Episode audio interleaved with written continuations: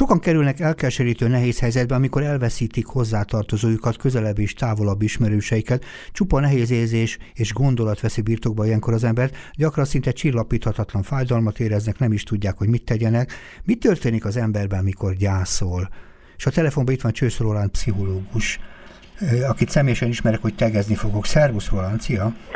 Szervusz András, üdvözlöm a hallgatókat.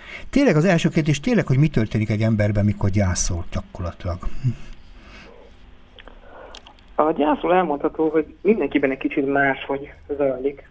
Persze. De azt azért lehet sejteni, hogy ez egy sok élmény, mikor először tudatosul az emberben az, hogy valakit, vagy akár valamit, mert nem csak embereket lehet gyászolni, de elveszített. És utána valahol szépen lassan vissza kell találnia majd az érzésekhez, mm. amit ez a sok először segít eltávolítani, hogy aztán lassabban lehessen megemészteni. Ez az, amiben mindenki el szokott térni. De ilyenkor kit gyászolunk magunkat, hogy hiányzik valaki, vagy, el, vagy elengedni nehezen tudunk valakit? Itt mi itt a hangsúly általában? Ez, ez nagyon veges, azt gondolom. Mind a kettő igaz, amit említettél. Tehát a szeretet azt egyértelműen gyászoljuk, de ugyanúgy találkoznunk kell egy olyan énnel, akivel nem is számoltunk, azzal az énnel, akinek ezzel az emberrel együtt volt egy terve, egy élete, egy jövőképe, és azt az megszűnt, és újra kell írnia azt a, az én képet, amit uh, alkotott korábban, és Aha. magát ezt az én képet is lehet, hogy ugyanúgy el kell gyászolni, mint magát a szemét. Igen, csak ilyenkor, ugye én azt hallottam, hogy tulajdonképpen ez a folyamat nem olyan egyszerű, és van, akinek sokáig eltart, és nem is egyenletes, jól tudom?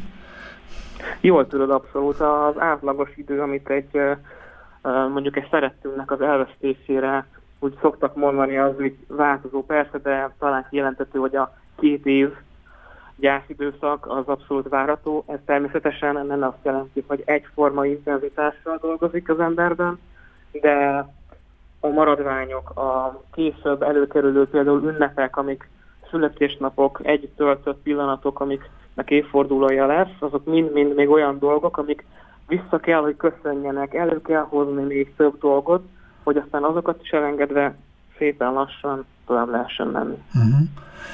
Az, az, az, az nagyon jó, amit mondtál, hogy, hogy az eltart hosszú ideig. Annak idején volt az, az emberek között ilyen szokása, például a házasságok címén egy évig minden, minden, minden egyes özvegy gyászolt. Például ez ehhez kapcsolódó szokás lehetett? Hm? Egyértelműen, természetesen. Ez uh, igazából segítség lett volna valószínűleg a gyászolónak, hogy uh, ne is legyen esetleg uh, lehetősége újabb mondjuk udvarlóknak az özvegyet megkeresztnie addig, hm. amíg az telik, és hogy legyen egy békéje, egy lelki béke, amire először egyedül rátalálhat. De most ugye halottakról beszéltünk, és azt mondtad azért a menet közben, hogy azért nem csak halottakat szoktunk gyászolni, hanem rengeteg dolgot el szoktunk veszíteni, ezt úgy nevezik, hogy gyászmunka, de mit történik, mit veszítünk ilyenkor? Mit, mit, mit lehetne ebben a dologban még berakni sorba, ami erre a gyászmunka vonatkozik? Nagyon sok mindent el lehet veszíteni, de mindenképpen minden esetben elveszítjük azt, amit mi elképzeltünk, hogy azzal a valakivel vagy valamivel együtt válunk valamivé. Uh-huh. Értem, értem. De ez nem csak egy felnőtt probléma, ez gyerek probléma. És ugye egyszer valakivel beszélgettem, a hosszú vita is volt, hogy nem tudtuk eldönteni, hogy most meg kell mondani a gyereknek, hogy valakit elveszítettünk, nagymamát, vagy mit tudom, valami távolabbi hozzátartozót, vagy, vagy inkább el kell előtte titkolni. Igen, ez egy nehéz kérdés, gyakran fel szokott merülni. Azt szoktuk javasolni, hogy nem a titok a jó út, de nem is a nyers igazság, hanem meg kell nézni azt, hogy egyrészt milyen viszonyban volt nyilván az elhunytal, másrészt, hogy milyen életkorban, életszakaszban van a gyermek, Aha. és az ő érettségi nyelvi szintjén kell ezt valahogyan elmondani. A gyerekek nem biztos, hogy érettek egyáltalán arra, hogy felfogják teljesen, hogy mit értünk halál alatt. Uh-huh.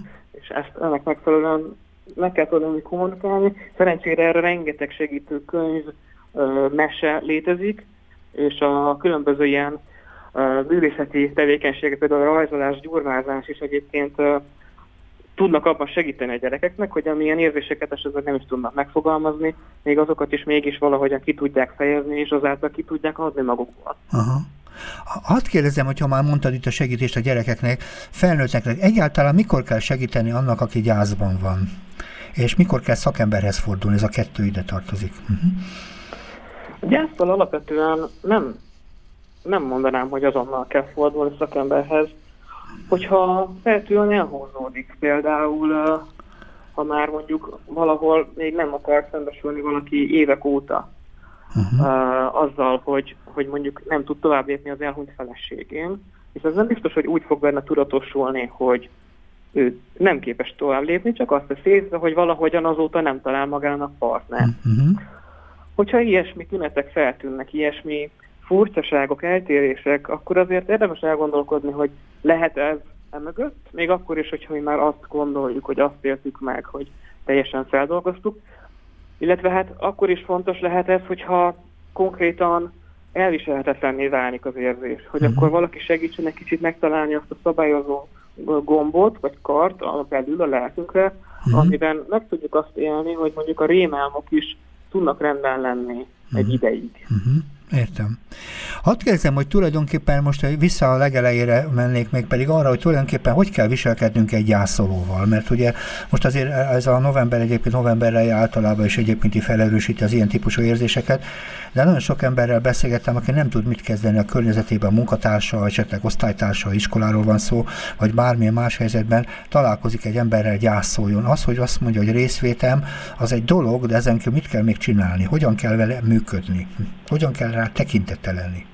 Uh-huh, uh-huh. Szerintem elég fontos itt is figyelembe venni, hogy milyen kapcsolatban vagyunk az adott illetővel. Uh-huh. Hogyha van egy közelebbi viszony, akkor a részvétnyilvánítás az természetesen elvárható, de hogy ezen felül meg lehet erősíteni abban, hogy valóban egyébként a rendelkezésükre állnak. Időnként rájuk lehet nézni, meg szeretőket hívni, hogy egyébként hogy vannak. Ez nem feltétlenül ez zaklatás, hanem mindannap csináljuk. Igazából a, a gyászolónak egyrészt szüksége van arra, hogy egyedül belül tudjon dolgozni, és kialakítani azt az új énképet, amit korábban említettem, hogy újjá kell építeni, de ugyanakkor nagyon fontos az, hogy ne maradjon teljesen egyedül, mert hogy az elszeparáltság érzés a veszteség élményen együtt jár, és ez ellen érdemes tennie a közelieknek. Uh-huh. Értem, tehát ez egy, ez egy tanulandó viszony, ugye ezt azért nagyon nem biztos, hogy magunktól nagyon könnyen tudjuk. Én sok ügyetlenkedő, szerencsétlenkedő embert látok, de néha én is maflán érzem magam, mikor ilyen emberrel találkozom, mert, mert nem tudom, hogy hogy kell hozzá közelíteni. Uh-huh. Elképzelhető, igen, hogy erre rá kell tanulni, különösen akkor, hogyha viszonylag új az ismerettség. Én azt is látom azért szerencsére, hogy vannak olyan emberek, akik vannak olyan viszonyban, hogy egyrészt akár a gyászoló mer beszélni neki a mély érzésekről, uh-huh. ami nagyon fontos, hogy legyen, aki meghallgatja erről, és uh-huh. tényleg nem kell, hogy egy segítő legyen. Uh-huh. Elég, hogyha egy család, vagy uh, családtag, vagy barát. Uh, és azt is látom, hogy egyébként valahol úgy rá tudnak érezni néha az emberek arra, hogy pont éppen mire van szüksége annak a jó barátnak. Uh-huh. Értem. Azt tudom egyébként, és azért is kerestelek beszélgetésként, mert ugye erről is jó, hogy beszélünk, de úgy tudom, hogy te egy videójátékot, vagy videó ö, sorozatot próbálsz kialakítani a barátaiddal, a kollégáiddal együtt, a gyászfeldolgozás segítségére. Így igaz, egy videójátékot készítünk Goldboy címen, uh-huh. aminek uh, kifejezetten az lesz a lényege, hogy uh, megmutassuk azt egyrészt mennyire nehéz egy gyász folyamaton keresztül menni, másrészt azt is, hogy milyen lehetőségek vannak ebben, és azt is merjük remélni, hogy ez a játék adott esetben akár azoknak is a segítségére lehet, akik esetleg küzdenek az elakadt gyászsal, akik valahol megrekedtek ebben, uh-huh. és ebben találnak valamilyen fogódzót, ami segíthet akár nekik is. Uh-huh.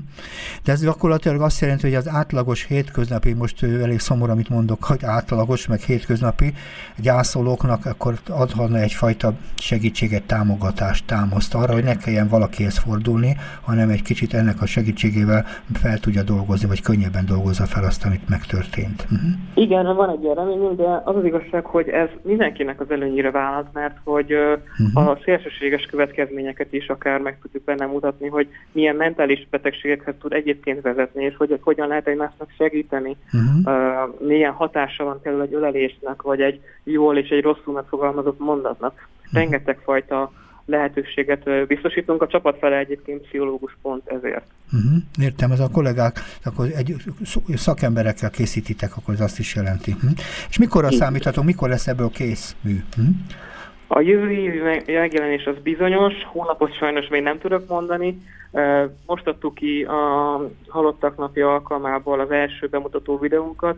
Bízunk benne, hogy annál nem több, mint egy év lesz a megjelenés. Uh-huh. Hát arra is külön kíváncsi vagyok, és nagyon köszönöm, hogy ebben a nehéz témában partner volt, tehát remélem a hallgatóknak valamilyen fajta támaszt adott azért, amiről beszéltünk, és esetleg, ha elakadnak, vagy segítséget kérnek, akkor természetesen keressenek, forduljanak szakemberekhez, többek között a Budai Pszichológus Központhoz is, ugye mondhatjuk ezt is. Hm? Mondhatjuk, igen, hiszen ott vagyunk kollégák. Így van. Köszönöm szépen még egyszer a beszélgetést, és minden jót kívánok neked. Szia! Köszönöm én is a beszélgetést, szervusz András!